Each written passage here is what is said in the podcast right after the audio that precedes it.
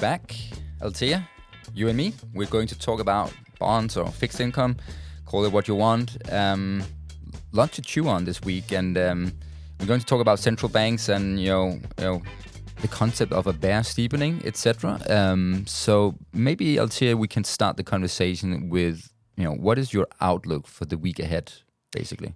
Well, Peter, I just see bear steepeners uh, right, left, and center. And the rationale around that uh, is that what we are seeing uh, across economies um, is that the front part of the yield curve remains anchored and that's because inflation uh, remains well above central banks' targets, but the long part of the yield curve has to reprice accordingly to expectations of rates to remain at the highest level since 2008.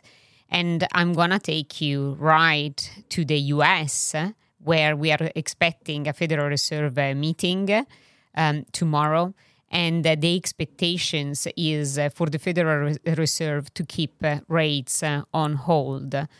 The reason for that is that uh, we have seen yields on the part on the long part of the yield curve rising dramatically since uh, the September FOMC meeting, and uh, that rise. Uh, which was around 50 basis points from 4.4% to 4.5%, 4.9%, uh, can be attributed only to real rates. So we can comfortably say that financial conditions are tighter today than they were six weeks ago.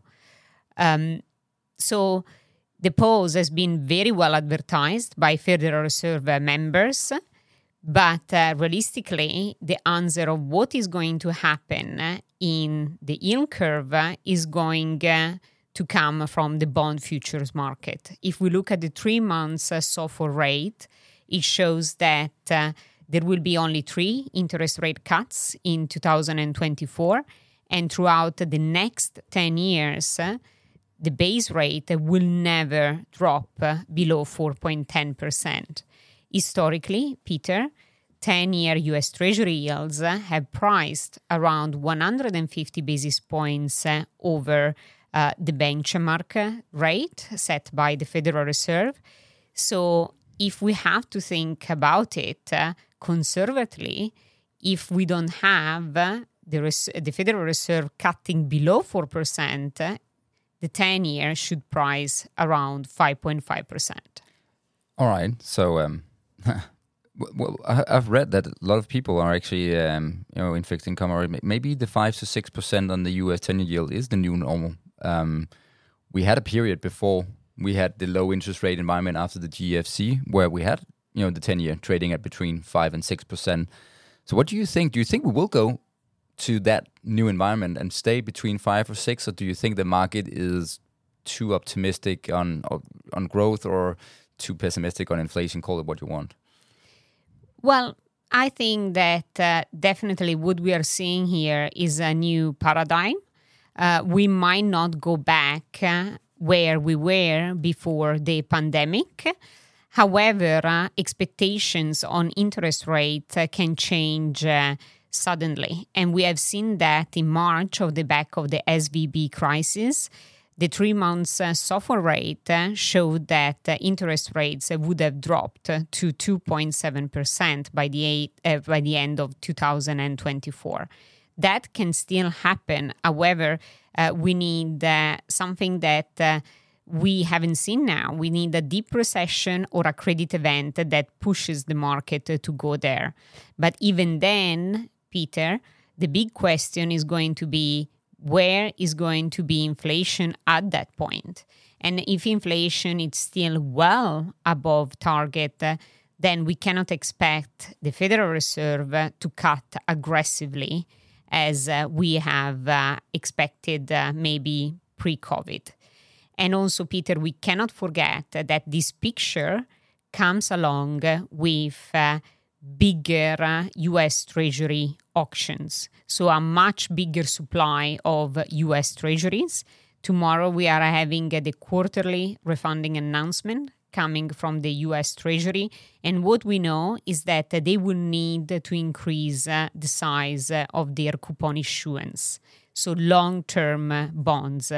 So if we have high inflation, higher supply of US Treasuries, quantitative tightening, the Bank of Japan, which we learned this morning, is uh, about to normalize uh, monetary policies, then there is really little scope for the long end to rally.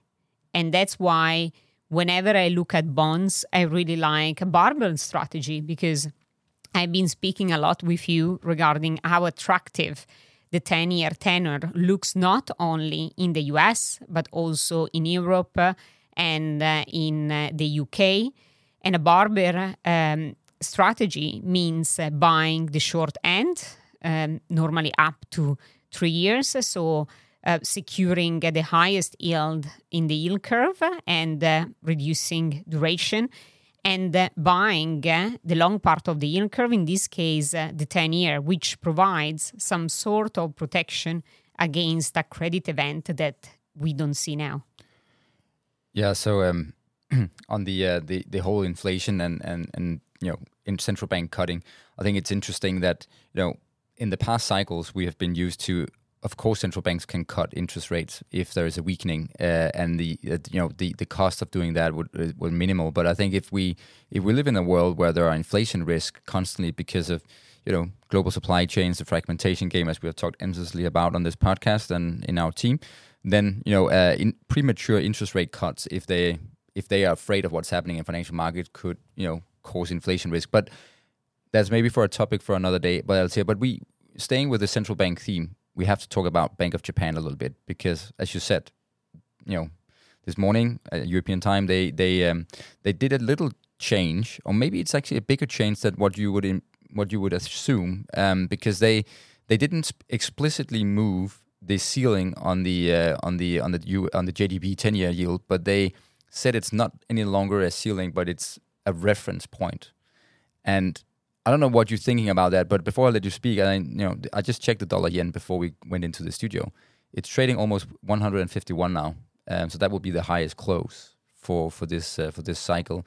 What do you think? Uh, what do you think? Uh, where do we go from here on, on, on JGBs and you know and this thinking as well on the from this from the Bank of Japan? Well, Peter, I believe that uh, um, what comes out from the Bank of Japan is that we are moving towards uh, some sort of normalization. So, Japan really wanted inflation, they got it, but it's becoming a little bit persistent. And that's why they had to revise uh, in their economic projections uh, uh, the inflation expectations for these fiscal years and also the next fiscal year. We talked about that uh, also in the our previous podcast. So now the Bank of Japan is expecting uh, the fiscal year of 2023 to close at 2.8% versus 2.5 expected uh, in July. And the, the fiscal year of 2024, so I'm talking April 2025, uh, to close at 2.8%. Uh, That's a massive move. Um, no, I apologize. Yes, uh, I have here the expectations. so, yeah, um, this is a massive move from what we have seen in the past.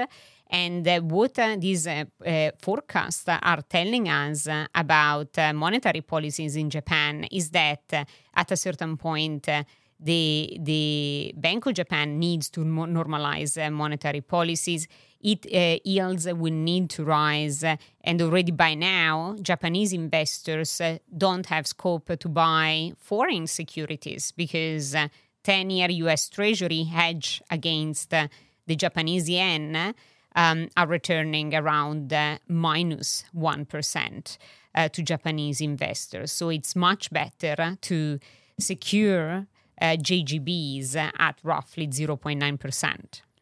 There's also a thing about um, Japan that you know with the with the current yield we're around the one percent on on uh, ten year JGBs. Um, but if you take their you know their forecast on on uh, on CPI and um, and also real real GDP growth, it it I mean, if if you think about it, so Japan already has a very high debt leverage, and typically you say that you should put your policy rate above the nominal growth rate in order to prevent debt uh, debt leveraging to just continue higher and higher. So if you take the the midpoint on their uh, real GDP forecast in 2025 and the uh, overall CPI, it, that squares to around 2.7, 2.8 percent nominal GDP growth, and you have the JGB 10-year yield at one percent. I would, I mean, I'm a simple equity guy. I would assume that there's a scope for a lot higher JGB yield going, absolutely, for, going forward. Absolutely, but then nobody knows. And we know that uh, the Bank of Japan is really cautious. Also, the tweak that they did uh, today at the yield curve control has been very minor, uh, but still is having repercussion uh, uh, globally. And uh, Peter, it's quite uh, counterintuitive. Uh, we know that as uh, JGB yields are rising, so demand for Japanese investors is going to be less in the US and in Europe. But as JGB rise, we might see a little bit of the opposite. So, a bid, um, a, a, demand for US and European sovereigns as JGB lose value at home. So, it's not going to be a linear kind of relation. We have to see this uh, spreading out throughout the last quarter of the year and uh, 2024. But with the, gen- with the Bank of Japan uh, normalizing, uh, it means that uh, um, long term yields uh, on both sides of the Atlantic would need to reprice somewhat higher than what we have been accustomed to um, in uh, before COVID.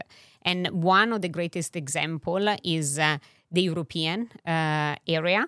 Today we had European um, GDP showing uh, that uh, the economy is uh, decelerating sharply in in Europe, and we had also um, lower inflationary pressures coming out of Europe. But still, the European yield curves have been bull flattening. Basically, the bond market today told us that the ECB is going to prioritize uh, inflation over growth for the time being.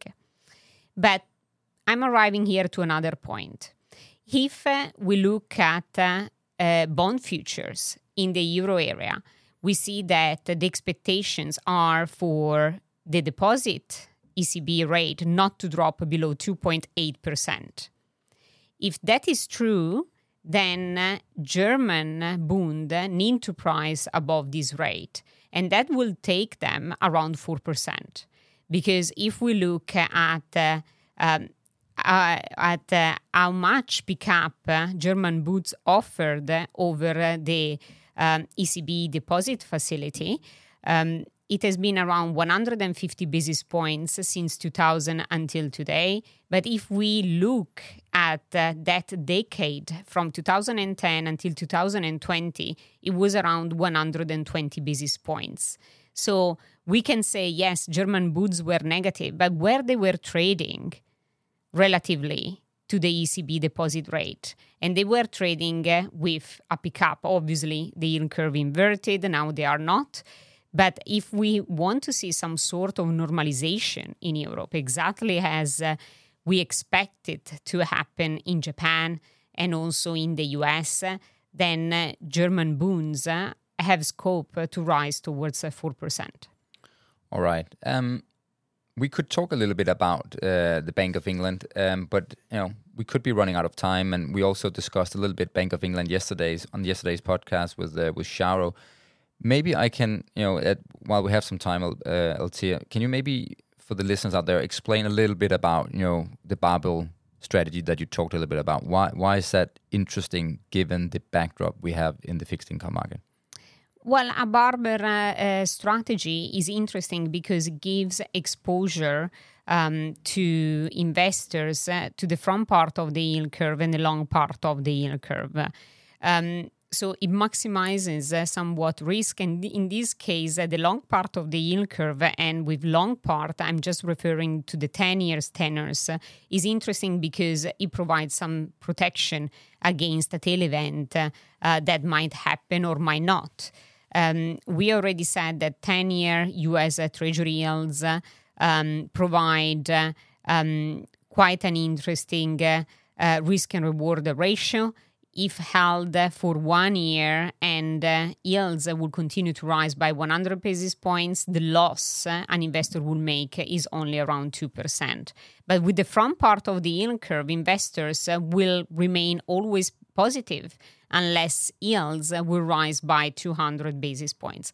By combining the two, you maximize your yield but create also some sort of uh, cap in case there is uh, um, uh, in, in, case there is a sell off, a further sell off in the market. and if you're a retail investor listening to this, and I'm thinking, okay, that sounds pretty complicated, Althea. I'm, I'm not a, and, and but can can I can I do this barbell strategy with some simple ETFs tracking the short and the long end of the European yield curve? Yes, it's simple. Uh, you can look at uh, um, SPDR ETF uh, that they have uh, several ETF tracking US Treasuries um, by uh, maturity one to three years, three to five years, and so forth. And the same uh, is uh, uh, with other ETF tracking several parts of the yield curve in, in Europe. So it's not a complicated strategy. Uh, really is just about getting exposure to this part, the, the wings of the yield curve. Excellent, and I think that uh, brings us to the end of the podcast. It was uh, great having you again on the uh, on our podcast, Althea, to talk about uh, bonds. So, I think it's um, it's an important week uh, in fixed income market. A lot of central bank action, and you know, especially with the Bank of Japan today, and and tomorrow it's the FOMC, and on Thursday Bank of England, and you know, think about this barbell strategy. I really like it. The way Althea is phrasing it, it's, it's really worth uh, considering. And um, yeah, well, we'll be we'll be back tomorrow, and where we'll talk about equities, where there's also a lot of action. Thank you for listening.